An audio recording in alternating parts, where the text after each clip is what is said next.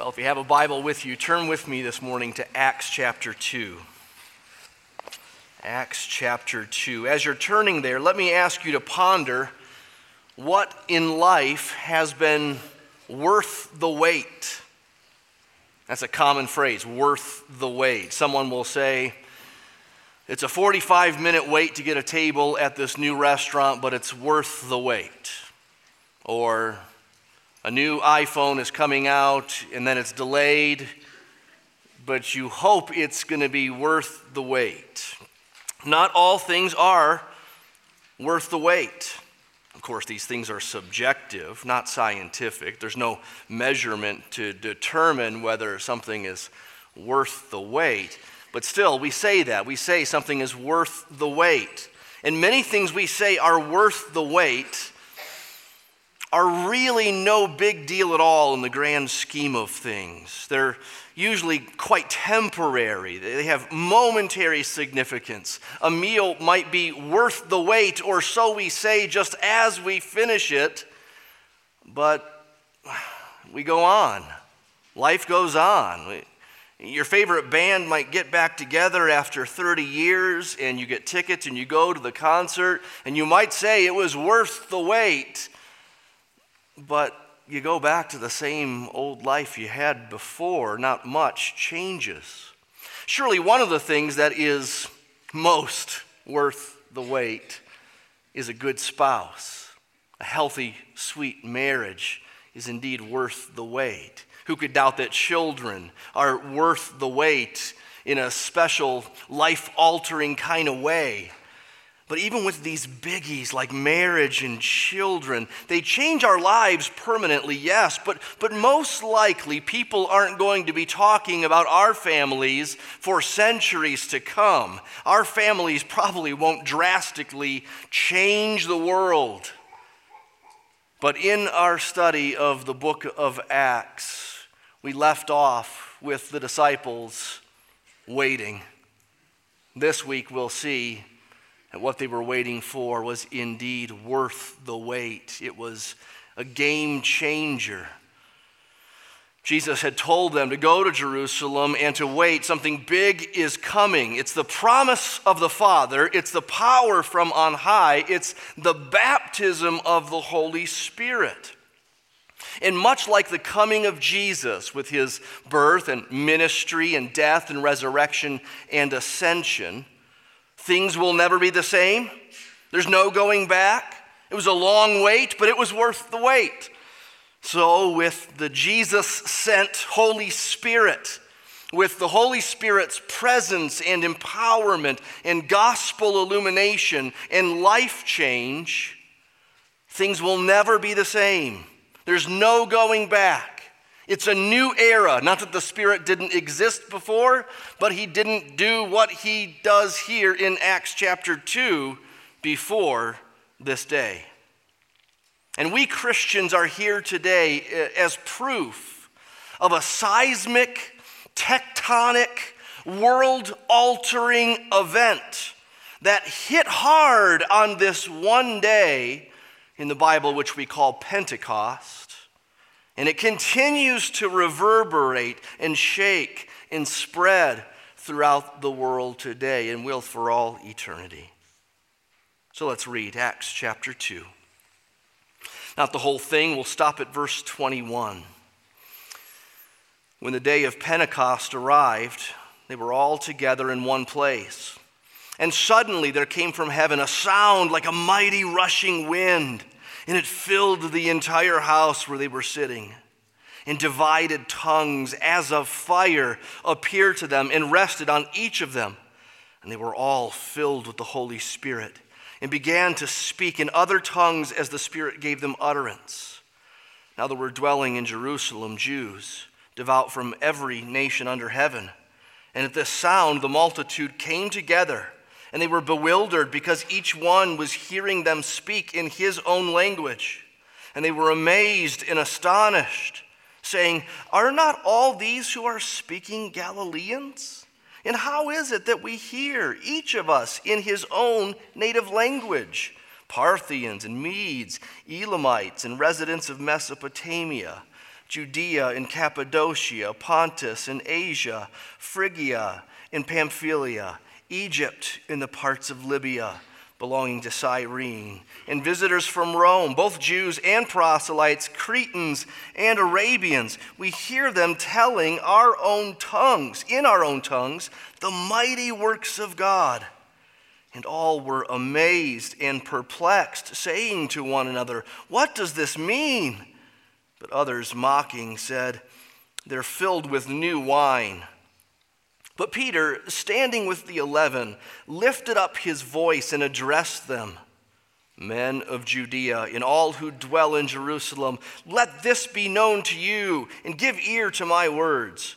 For these people are not drunk as you suppose, since it is only the third hour of the day. But this is what was uttered through the prophet Joel.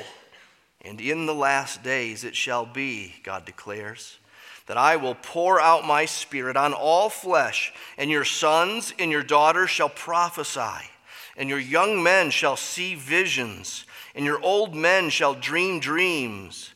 Even on my male servants and my female servants in those days I will pour out my spirit, and they shall prophesy. And I will show wonders in the heavens above and signs on the earth below blood and fire and vapor of smoke. The sun shall be turned to darkness and the moon to blood before the day of the Lord comes, the great and magnificent day. And it shall come to pass that everyone who calls upon the name of the Lord shall be saved. And we'll stop there for this week. Peter's sermon goes on for another couple dozen verses or so. It goes through the rest of chapter 2, which is a long chapter. Peter's sermon has three points to it. He quotes three Old Testament passages in order to explain the phenomenon that was going on there in the upper room, which spilled out into the city streets of Jerusalem. So, three passages, three points to Peter's sermon. We'll only get to the first of those today, and that will be the last of three points I have. Peter's first point, if you can keep this straight, is my last of three points. I'm following Peter's lead with three points for my sermon. So here's my sermon. We'll, we'll look at the manifestation of the Spirit in verses 1 through 4, a reaction to the arrival of the Holy Spirit in verses 5 to 13, and then an explanation, or at least part of the, the explanation that Peter gives for what's happening in the rest of our verses for today. So, first, the supernatural manifestation of the Holy Spirit. It took place, we're told, on Pentecost, one of three yearly Jewish feasts held in Jerusalem, where the Jewish people were required to, to, uh, to go. No matter where else they lived, they must travel in to Jerusalem for such feasts. Feasts like Passover Passover was one of these three feasts. Passover celebrated the freedom from Egypt, from its slavery and tyranny, and particularly that night when God passed over the homes that had a, a sign of faith on the doorposts. The blood of the lamb was there in the do- doorposts, and, and then their sons were spared, and then they were just the day after released and set free from bondage. Of course, you might remember that it was right around Passover that Jesus was crucified. And that wasn't accidental or coincidental, it was purposeful and, and signifying. Jesus was the new, final sacrificial lamb. He gave us Passover. By his blood, God passes over our sin and guilt. Pentecost, a different holiday, was 50 days after Passover. That's why Pentecost, 55, Penta. And like the crucifixion happening on Passover, the coming of the Holy Spirit on Pentecost surely was no accident or coincidence. Pentecost in the Old Testament was the celebration of harvest, praising God for his provision in your crops. Well, this specific Pentecost in Acts 2 would be a kind of harvest as well, not of real crops, but of human beings for the glory of Jesus. A new harvest was about to begin here. Verse 1 literally reads in the Greek, when the day of Pentecost was fulfilled. It's when it hit the calendar, yes, but more than that, it's when it was also coming to pass. Almost like a, a pun. It had come to pass. Jesus was breaking through the old wineskins with new wine. Pentecost was also a fitting time for this miracle and special event to go down because of the influx of pilgrims from faraway places. It's estimated that Jerusalem would grow by one million people for one of these feasts. In verses 9 through 10, if you look there, we see people came from far and wide. They were diverse people from diverse places. There, assembled in God's providence to witness an unexpected, spectacular event and to hear what it meant. That's getting ahead of ourselves slightly. It starts not on the city streets, but first up in a private upper room with 120 disciples together in one place. They were waiting as Jesus told them to do. No doubt they were still, as we saw last week, devoting themselves to prayer. They had just settled the matter of Judas's replacement and reestablished the 12 man apostleship, which would be foundational for the first hand witness accounts. Maybe they would wait some more. Who knows how much time passed. But then, suddenly, on Pentecost Day, whoosh! It may have sounded something like that, but it was probably much, much louder than that because Luke says it was a mighty rushing wind. People around tornadoes say that they often sound like freight trains. That's what maybe happened here a sound like a mighty rushing wind, and it filled the house. Wind in the Bible is often a symbol or a sign of God's presence and His power, His working, His activity. So in Job, God answers Job out of the whirlwind. In the Psalms, God rides on the wind. In 1 Kings 19, the Lord passed by with a great and strong wind which tore the mountains apart. More specifically, wind at times in the Bible relates to the Spirit, the third person of the Trinity. The one God is three persons Father, Son, and Spirit. Now, the Spirit isn't wind. We don't say wind is God or God is wind, but wind signals his presence and power in working, just like fire sometimes does. And that's what they saw next.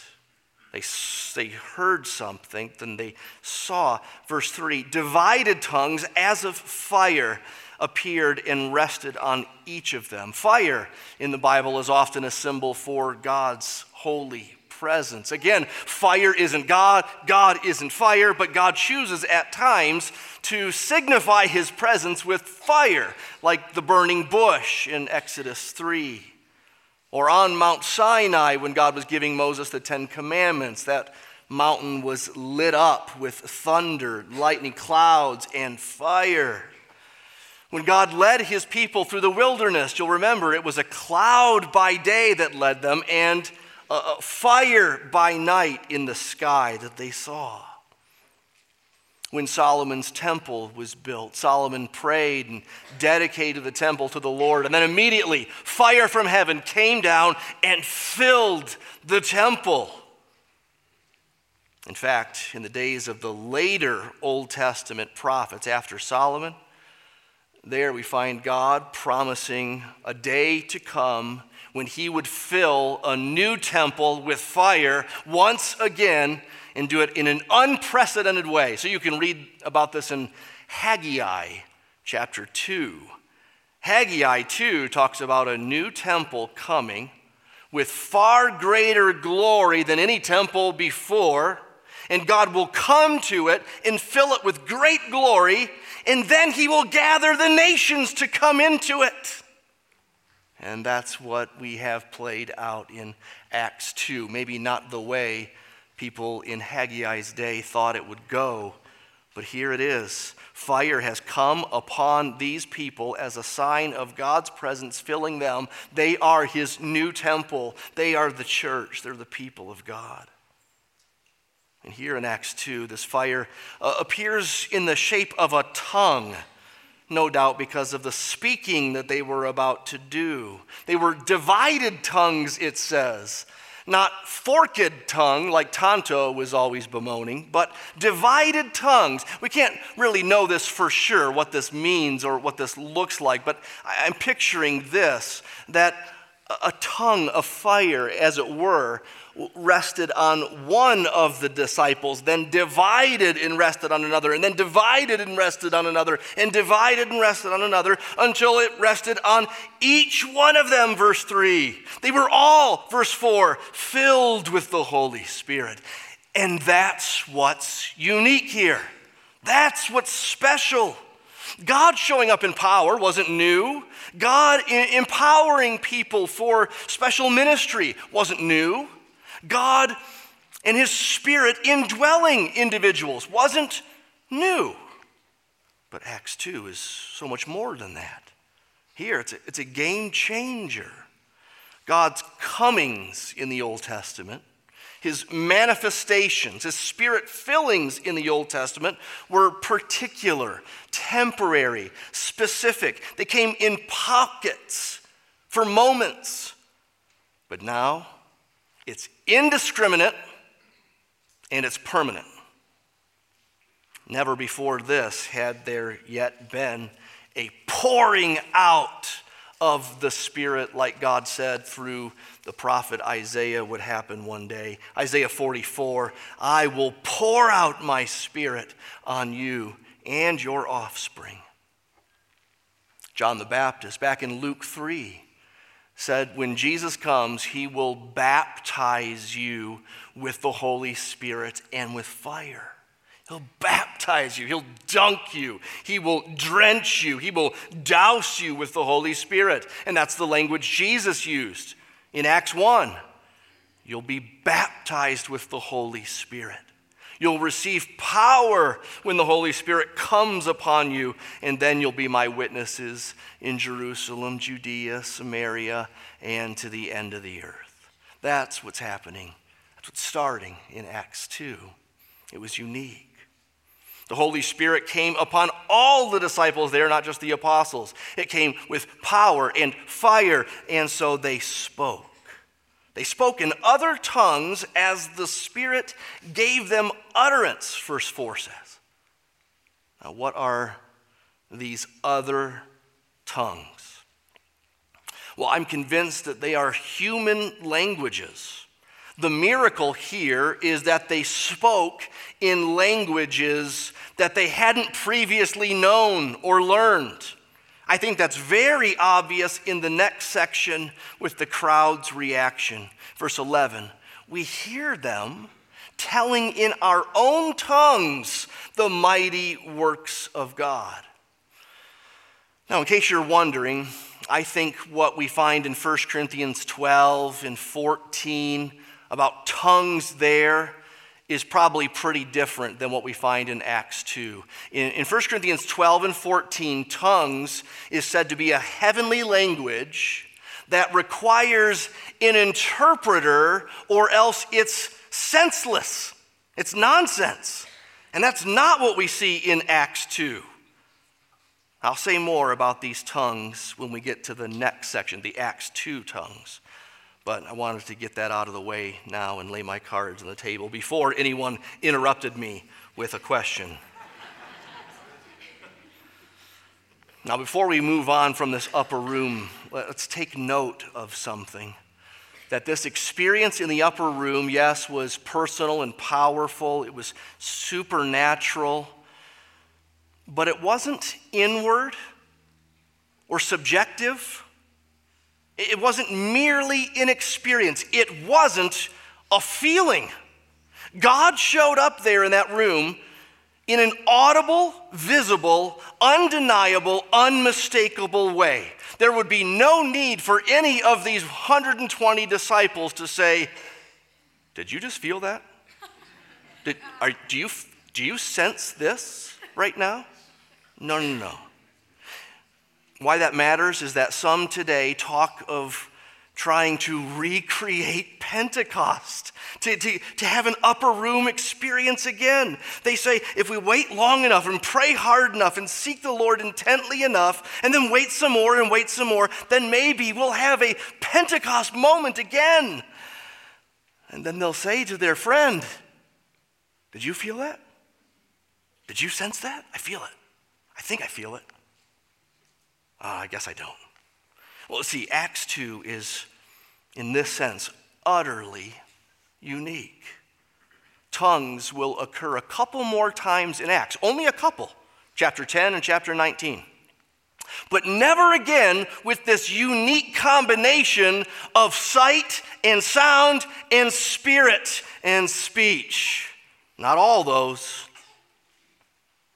Now, we might later on in this sermon talk about the significance and relevance of Acts 2 for today. There is much significance, but we'll need to be careful to not cheapen Acts 2 when we do that.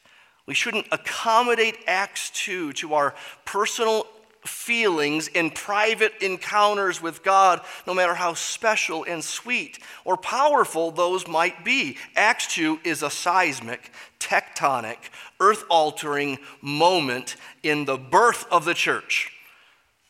Now, that doesn't mean that the miraculous doesn't happen today. It just means what I said. Acts 2 was a seismic, tectonic, earth altering moment in the birth of the church. And here's how the birth began. Apparently, the utterances of the disciples from the upper room started to spill out into the streets. Luke doesn't give us specifics, he just goes from the upper room scene to a reaction from the crowd in the city streets. What's their reaction?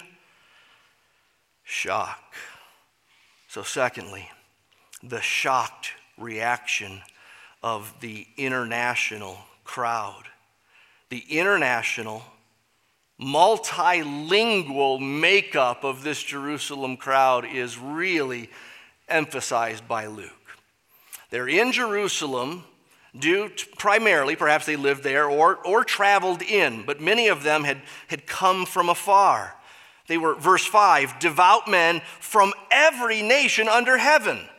That is, every known nation, every known part of the world was represented there among these people. It was an international crowd. It was made up of Jews and proselytes, we're told in verse 11. That is, those of Jewish heritage and those of non Jewish heritage who had converted to Judaism. So, Jew and Gentile. And together they were bewildered, it says in verse 6, because each one was hearing Jesus' disciples speak in his own language, not the language of the speaker, the language of the hearer. It was a miracle. They were amazed and astonished because those speaking were Galileans. Now, we know from elsewhere in the Bible that Galileans apparently had a rather famous accent.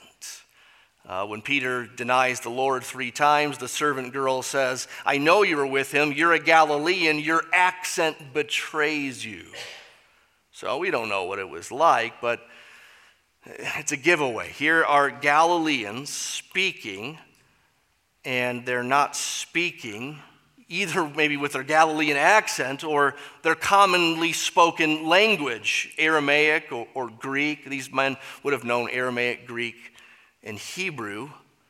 But here, in this cosmopolitan, eclectic, international crowd, they are hearing these Galileans speak varied languages. You see, verse 9 Parthians and Medes, Elamites, residents of Mesopotamia, Judea, Cappadocia, Pontus, and Asia, Phrygia, Pamphylia, Egypt, and the parts of Libya belonging to Cyrene, visitors from Rome, both Jews and proselytes, Cretans and Arabians. 15 different nations and nationalities are listed. And they're listed in a way that bounces in every direction of the compass. Mesopotamia in the east, Pontus in the north, Egypt down in the south, over to Rome in the far west. Jews and Gentiles from all over the world were hearing miraculously the praises of God in their native language, their mother tongue. It was not a gift of ears, but a gift of tongues. It was not a miraculous hearing of languages, it was a miraculous speaking of foreign languages by men who didn't know these languages. They were telling these things in their own tongues. Now, the disciples didn't need a miracle of speaking in other languages in order to communicate to Mesopotamians or Elamites or the like. Note that carefully because Peter will go on in just a bit to begin a speech. And he does it in a shared common language, probably Aramaic. The miracle of tongues wasn't needed in order to communicate with this, these people. There wasn't a language barrier. I know that raises the question well, then why is this here? Why did God plan this at all? Well, hold that thought. Note this as well that today God could theoretically give missionaries the miracle of speaking previously unknown, unlearned languages so that their hearers can hear in their native tongue immediately without language school. That could happen. I won't say it can't. I'm not saying it never happened. But it's not exactly what happened in Acts 2, because in Acts 2, the miracle is followed by a sermon in a known and commonly shared language. We never want to minimize the importance of missionaries spending years and years and years learning and honing a new language for the gospel's sake. No missionary should ever skip language school and wait to get zapped like these guys did. Acts 2 has a miracle of speaking in native languages as a sign. It's a sign of something. Again, it's not that they needed to have this miracle happen in order to communicate, it was a sign. The miracle itself didn't save, a sermon followed preaching the gospel. But the miracle was a indeed a powerful sign. A sign of what? What does it mean? Well, that's the question of some. What does it mean? Uh, some in the crowd just dismissed it. Verse 13 these guys are probably drunk. Maybe they didn't stick around long enough to actually hear their own language being spoken. It was all foreign to them, and they just dismissed what was happening. They were even derisive about it. These guys are drunk. But the majority of the crowd was shocked and awed by the phenomenon, and they asked the essential question it's followed by five different words used to describe their, well, their bewilderment. They're amazed and astonished, amazed and perplexed, and then they ask, What does this mean? So, what does this mean? Well, here's one angle to its meaning that we can sort of infer from a wider angle lens of the Bible. Do you remember the story of the Tower of Babel in Genesis 11?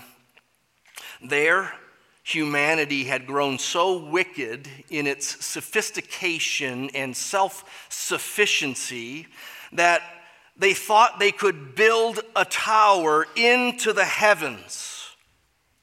So God intervened. He confused their languages it forced them to scatter according to their languages. So it says in Genesis 11 that place was called Babel because there the Lord confused the language of all the earth, and from there the Lord dispersed them over the face of all the earth. Well, Acts 2 is something like an undoing of Babel. Not quite an undoing, maybe it's an overcoming of Babel. It's a unification of diverse people with diverse languages, all around a single thing, not this time a tower, but a cross, in a resurrection, in a man, Jesus Christ. It was the plan all along for this thing to go global. God promised to Father Abraham that his seed, singular, would be a blessing to all the nations. And more recently, that seed of Abraham, Jesus, had given his disciples this global charge. At the end of Luke, repentance and forgiveness of sin should be proclaimed in his name to all nations, starting with Jerusalem. In Acts 1, you'll be my witnesses in Jerusalem, Judea, Samaria, and the end of the earth. Now, the disciples will later on have to leave Jerusalem. It's got to get to the ends of the earth. You can't wait for the ends of the earth to come to you. But here, in this microwaved moment of Acts 2, the world comes to them to witness the miracle of tongues. Again, a microwave of the gospel global plan. In Acts 2, there, those verses that list all those different places and people. You've got peoples, you've got places, you have languages. People, places, languages.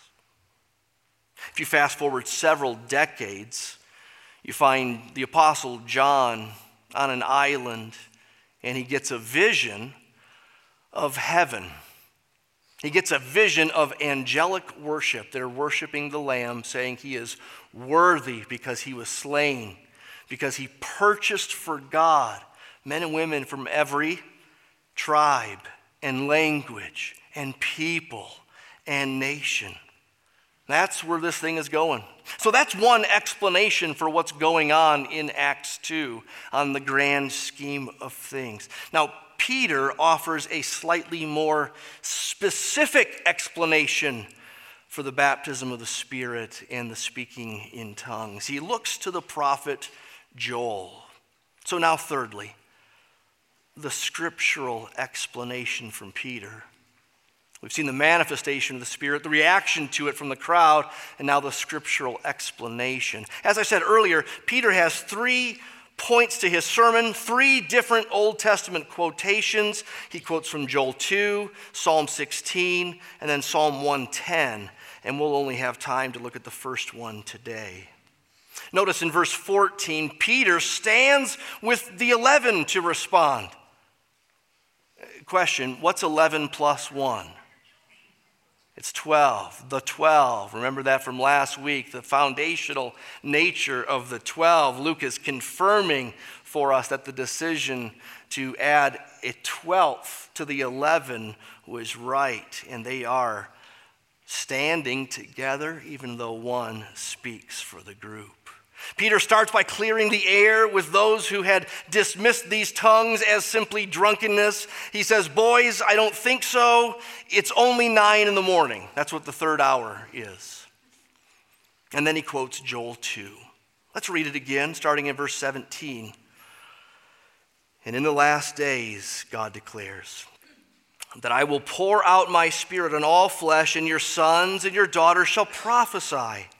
And your young men shall see visions, and your old men shall dream dreams.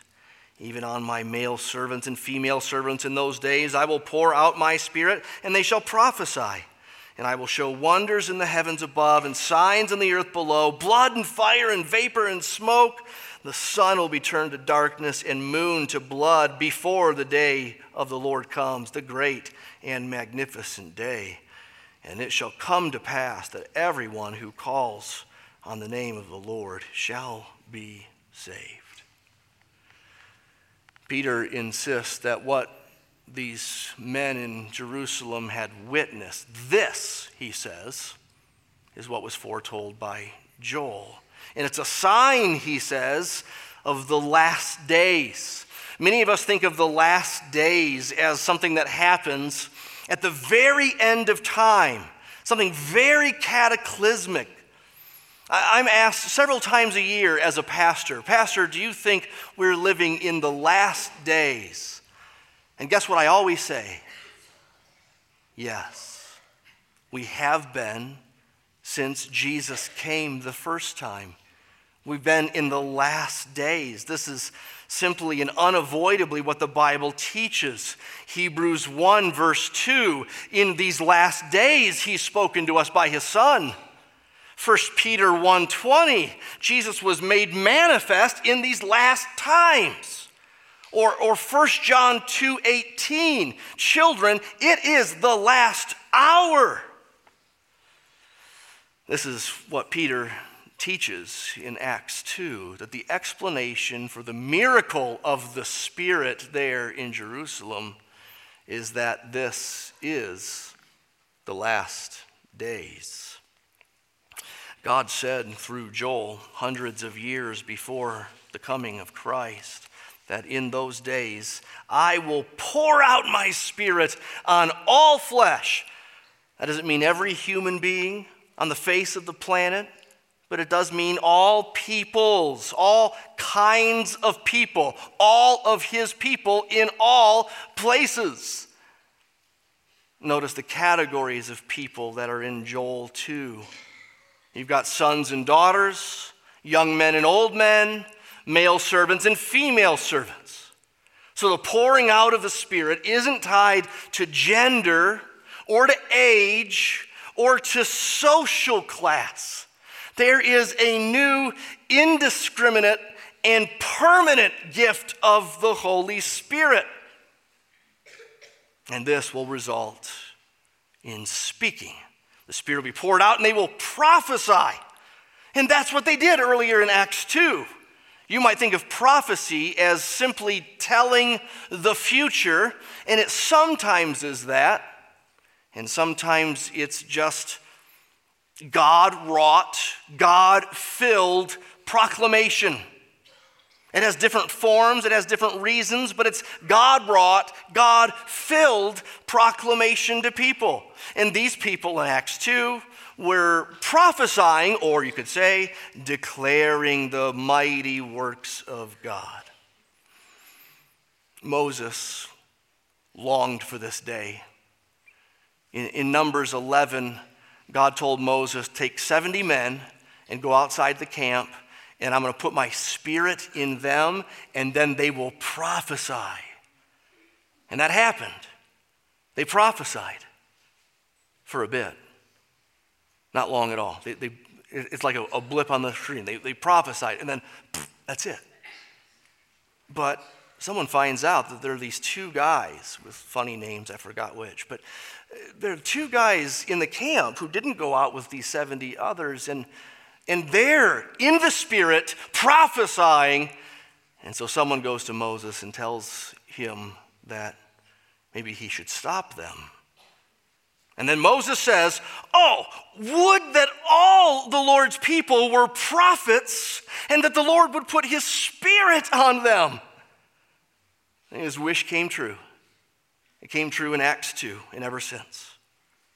Joel promises not only prophecy with spirit indwelling, but they will dream dreams and see visions, he says. Now, dreams or visions isn't in Acts 2, but we see dreams slash visions, whatever you want to call them, happen later on in Acts. What about wonders in heaven?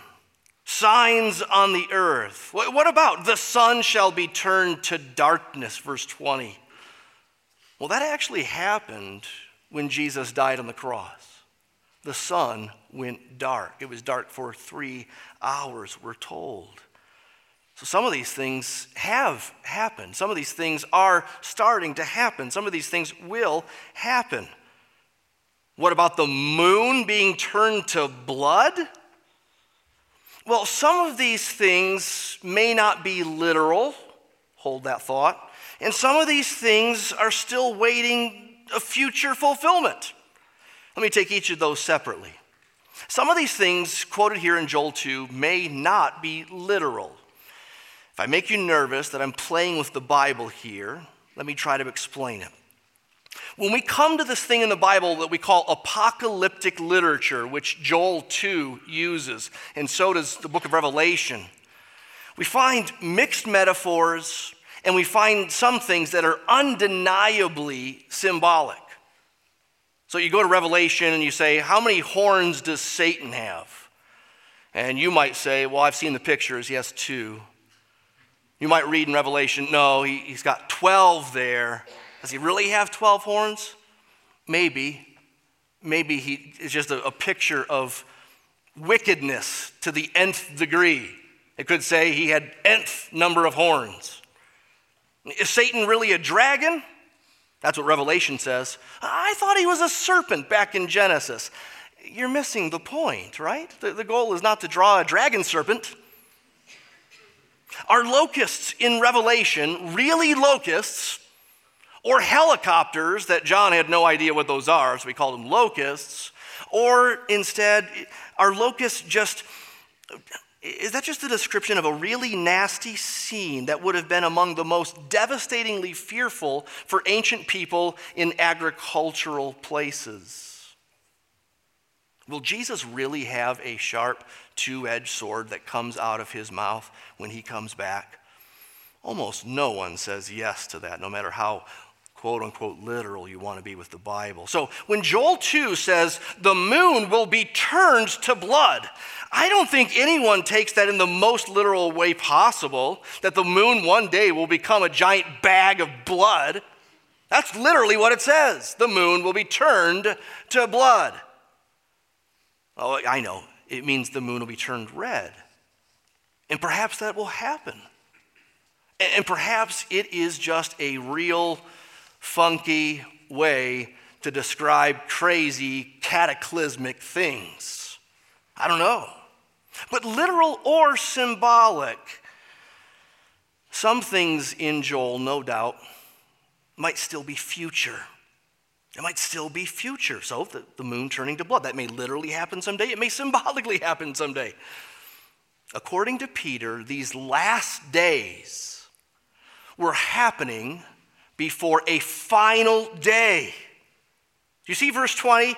This is before the day of the Lord comes, that great and magnificent day. So there is a final day, a day, singular. And Peter says this now is the beginning of the end. The Spirit's coming marks the last days. Cataclysmic things have already happened. Jesus performed signs and wonders. The sun was darkened at his death. There was an earthquake, and, and people came out of their graves when Jesus died. Signs were taking place right before the very eyes of those who witnessed this scene in Jerusalem at Pentecost. The Spirit was being poured out on all the disciples in the upper room, and they were prophesying, declaring God's mighty acts in a miraculous, Spirit filled way. And there is coming a day when the Lord comes again, a final day, a great and magnificent day. Great as in terrifying, not good, but magnificently good for some. It's great, meaning terrifying for some. It is magnificently good for others. Now, Joel blended all this stuff together. How could he do otherwise from his vantage point? I've said before, it helps when we talk about the different perspectives from the Old Testament versus the New Testament to think of mountain ranges from far away versus up close or right in mountain ranges. So from Rio Rancho, our Sandia mountain looks like a mountain. It looks like a sheet. It looks like it's one thing. But if you start driving east on Tramway, it's not long before you start seeing this thing has layers. These mountains have ridges, layer upon layer in there. There are large valleys between these mountain peaks. Now, we know that there are two major mountain peaks in God's plan Jesus' first coming and his second coming, the beginning of the last days and the end of days.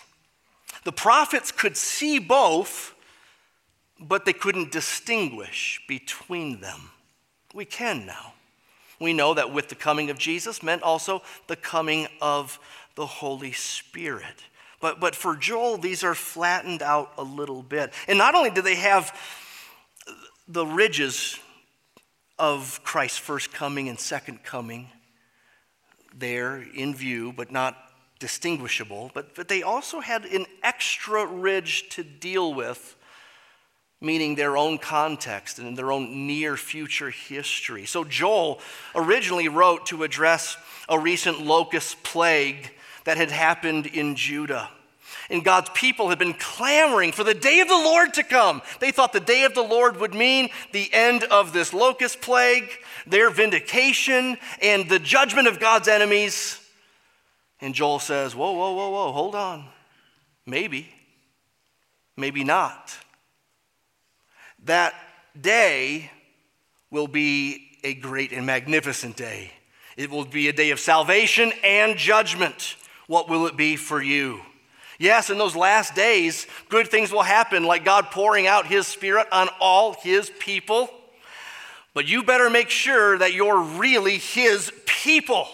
So Joel calls on sinful Judah to repent and to be restored to the Lord, not just to look to the Lord for a reprieve and for a judgment of sinners out there as if they're not sinners. No, they need to call on the name of the Lord and be saved. You, Judah, need saving. In fact, everyone who calls on the name of the Lord will be saved. Do you see how this has important relevance for Jonah's day right then, and for the coming of Jesus, and for the Spirit's coming, for the day of Pentecost, and for Peter's sermon. It has important relevance for our day today and for the final day that's still to come. There are mountain ridges there. So here we are know where we are, know what's behind us, know what's ahead of us. Know that the promised outpouring of the Holy Spirit has already come, that we're in the last days. Acts 2 was indeed a special moment in God's plan. It was unique in many ways, but we can also say the plan doesn't stop there. This is a giant stone that keeps rolling down the hill. Acts 2 wasn't just a sign, it was the start of something.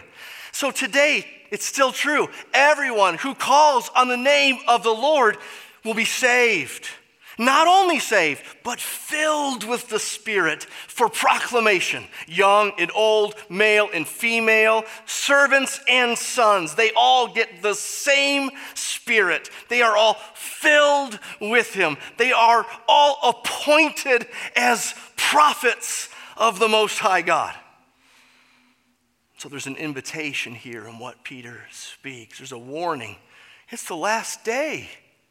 Call on his name and be saved. And there's an invitation call on his name and be saved. The invitation is utterly explicit at the end of Peter's sermon. Notice there, verse 38, he ties up some loose ends. Repent and be baptized, every one of you, in the name of Jesus Christ for the forgiveness of your sins. And you, you too, will receive the gift of the Holy Spirit. For the promise is for you and for your children and for all who are far off, everyone whom the Lord our God will call to himself. You see what Peter did there? He clarifies and specifies the name. Joel just said, call on the name of the Lord. Peter gets more precise the name of Jesus Christ. He'll make it even more explicit in chapter 4 when he'll say, There is salvation in no one else. There is no other name under heaven given among men by which we must be saved. He clarified and specified the name that we call on. He clarifies the welcome. He, he, he makes more clear the everyone that Joel was inviting.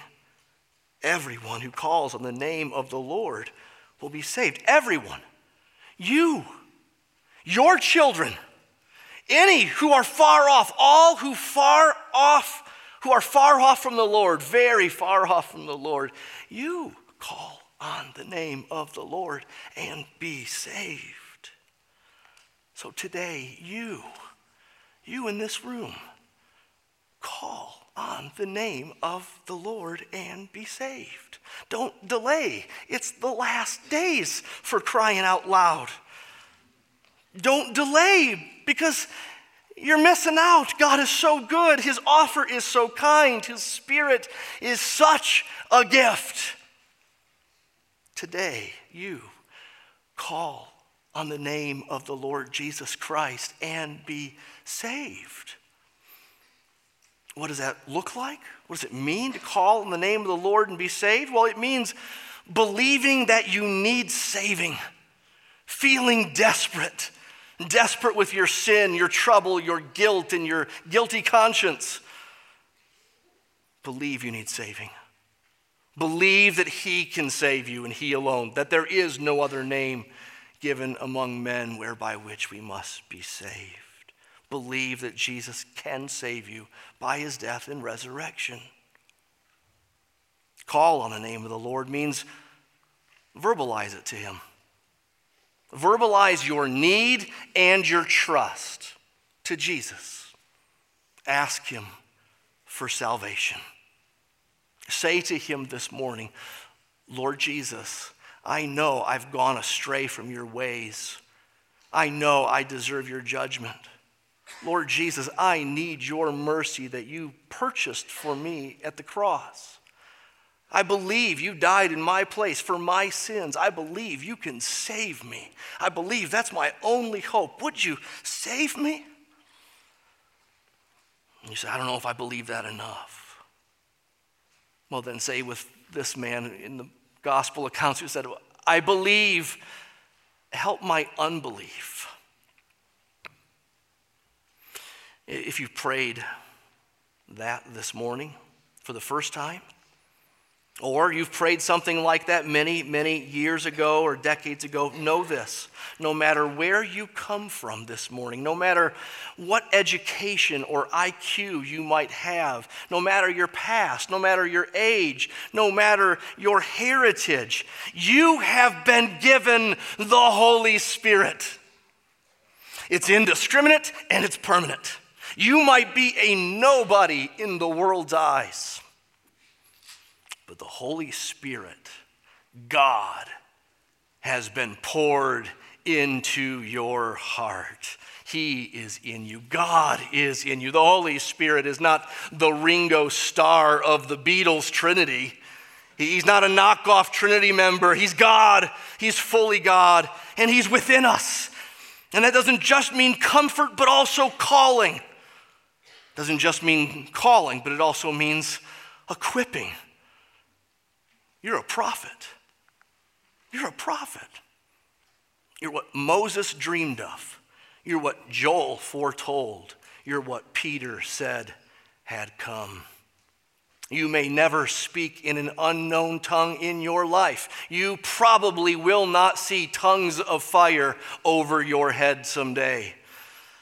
But you have the same spirit, you have the same assignment. In many ways, you live in the same era, the last days. And in these last days, you must tell the mighty works of God. You must keep saying, Everyone who calls on the name of the Lord will be saved. There is no other name given among men whereby which we must be saved.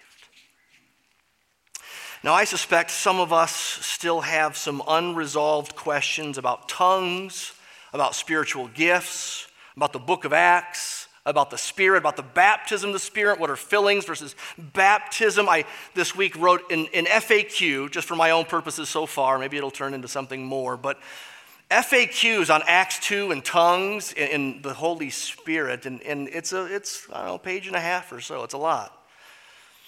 I thought about including that in this morning's sermon, and, and I thought, no, no. We'll get to other questions you have as we work our way through the book of Acts. But I, I want us just to sit here and be still for now, leaving some questions for another day. Let's just relish in what we know God has done, that the wait is over. Jesus has come, the Spirit has come, He is at work in this world. He will finish what he started. Let's just revel in the promise that we have come to take hold in, that everyone who calls in the name of the Lord will be saved. Let's just revel in the gift of the Spirit and the power that he puts within us indiscriminately. Let's remember afresh his commission for us to go to the nations, even to the ends of the earth. Let's revive this call upon our lives to represent him well to the world, to, to declare the mighty acts of God. Let us this morning stand in awe of the Spirit giving God and the Spirit who is God. He points to Jesus. Jesus saves. We have heard the joyful sound. Jesus saves, Jesus saves. Spread the tidings all around. Jesus saves, Jesus saves. Bear the news to every land. Climb the steeps and cross the waves. Onward, tis our Lord's command. Jesus saves, Jesus saves. Oh, Father, we thank you that Jesus saves so sweetly, so successfully, so thoroughly. We thank you for your Spirit. Lord Jesus, we thank you for the promise of the Father. We thank you for the sending of the Spirit that you have given. We thank you that your love has been shed abroad in our hearts by your Spirit, that your Spirit says, Abba, Father, into our hearts to affirm our adoption as sons and daughters. Your spirit does so many things. In Acts 2, in some ways, is just the tip of the iceberg. Holy Spirit, we thank you for power from on high, and we pray you would empower us to proclaim to a dying world that Jesus saves. Amen.